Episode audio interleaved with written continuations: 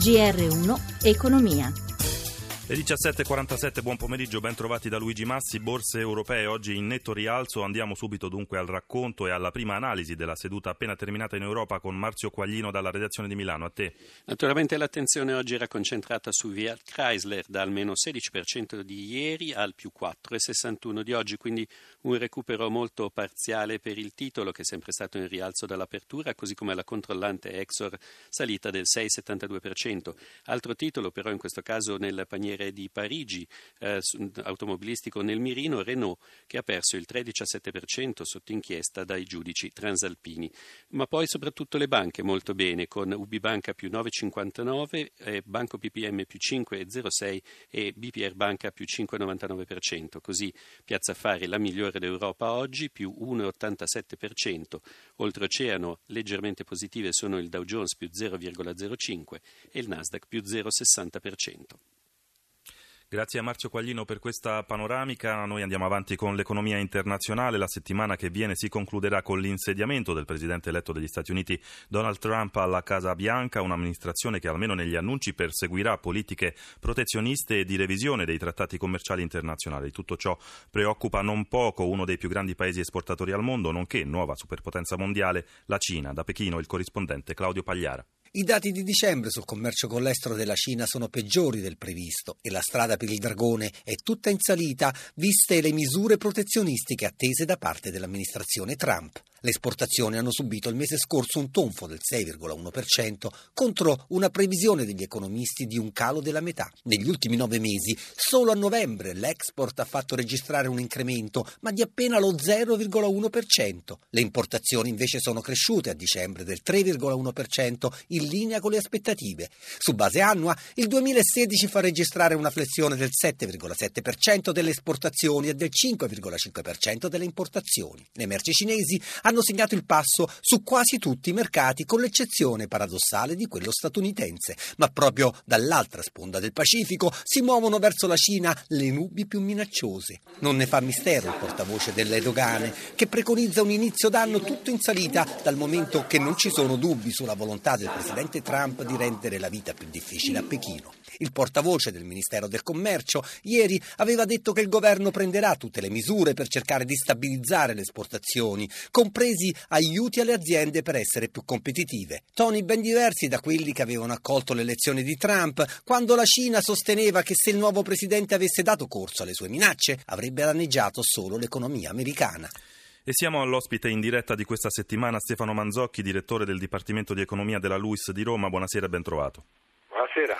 Professore, sentivamo le preoccupazioni di parte cinese, ma secondo lei l'amministrazione Trump darà veramente seguito agli annunci della campagna elettorale, gli annunci esplosivi, o sarà costretta comunque a mediare per il buonsenso, per la realpolitik? Ma eh, la campagna è stata connotata da quello che potremmo definire una sorta di pragmatismo patriottico, ovvero non si è eh, dichiarato guerra eh, in maniera eh, netta a tutti gli accordi che gli Stati Uniti sottoscrivono, ad esempio nell'ambito dell'Organizzazione Mondiale del Commercio, piuttosto eh, si è indicata la strada di eh, intavolare trattative bilaterali con i diversi paesi per ottenere qualche risultato importante per l'economia statunitense. Eh, diciamo che per il momento c'è grande incertezza perché Trump ha fatto una campagna elettorale anche tutta diciamo, incentrata sul, eh, sul, disagio delle classi medie e la sua amministrazione invece è popolata da personaggi di Wall Street e da grandi manager. Quindi secondo me dobbiamo aspettare un attimo a capire cosa veramente si tradurrà in pratica e come. Professore, proseguiamo con il presunto scandalo emissioni che viene contestato a FCA dall'Agenzia Ambientale statunitense. Oggi il titolo rimbalza a Piazza Affari, lo sentivamo ancora giù invece a Wall Street, ma a parte i movimenti di borsa c'è un ragionamento che non può essere evitato ed è quello che fa un po' Sergio Marchionne. Com'è possibile che questa notifica arrivi proprio nel cambio, nel momento del cambio, a pochi giorni del cambio tra Obama e Trump? Ecco, questo è un buon esempio di come si possono utilizzare politiche eh, apparentemente non commerciali, eh, per esempio quelle che riguardano l'ambiente, quindi le emissioni, per fare politica commerciale, cioè per eh, in qualche modo condizionare il commercio internazionale e gli atteggiamenti dei produttori stranieri.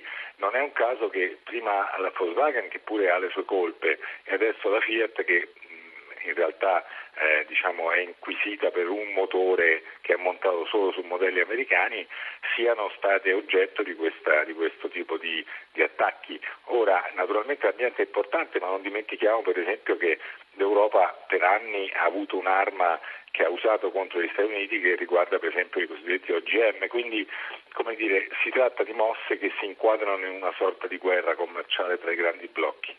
Siamo in attesa, professore, del giudizio sulla solvibilità dell'Italia da parte di DBRS, un'agenzia di rating canadese meno nota delle tre sorelle Standard Poor's, Fitch e Moody's, ma ha una sua importanza. In 20 secondi spieghiamo perché. Ma è importante perché la Banca Centrale Europea quando dà i prestiti alle banche commerciali, tra cui quelle italiane che prendono circa 135 miliardi dalla BCE, chiede garanzie e i titoli pubblici sono la principale garanzia che le banche danno alla BCE se eh, il debito italiano viene declassato queste garanzie valgono meno e per le banche italiane ottenere soldi dalla BCE sarà più caro. 17.53 minuti, grazie a Stefano Manzocchi per essere stato con noi questa settimana. Andiamo avanti velocemente con le stime della Confindustria sulla produzione industriale di dicembre. Il centro studi dell'Associazione Industriali attende una frenata dello 0,4% per l'ultimo mese dell'anno. Tuttavia, se si guarda all'intero 2016, la dinamica resta positiva, più 1,4%. Gelsomina Testa ha sentito il direttore del centro studi della Confindustria, Luca Paolazzi. L'andamento della produzione industriale non è lineare nel tempo, procede a passi avanti e piccoli eh, retromarce. Bisogna guardare il quadro nel suo insieme, nel suo insieme è un quadro positivo in cui c'è un progresso dell'attività industriale eh, piuttosto significativo, rafforzato dall'andamento degli ordini che promettono quindi eh, un buon andamento anche nei primi mesi del 2017, in un contesto generale internazionale, internazionale sia nel commercio sia nelle attività produttive, anche dentro l'area dell'euro e eh, negli Stati Uniti.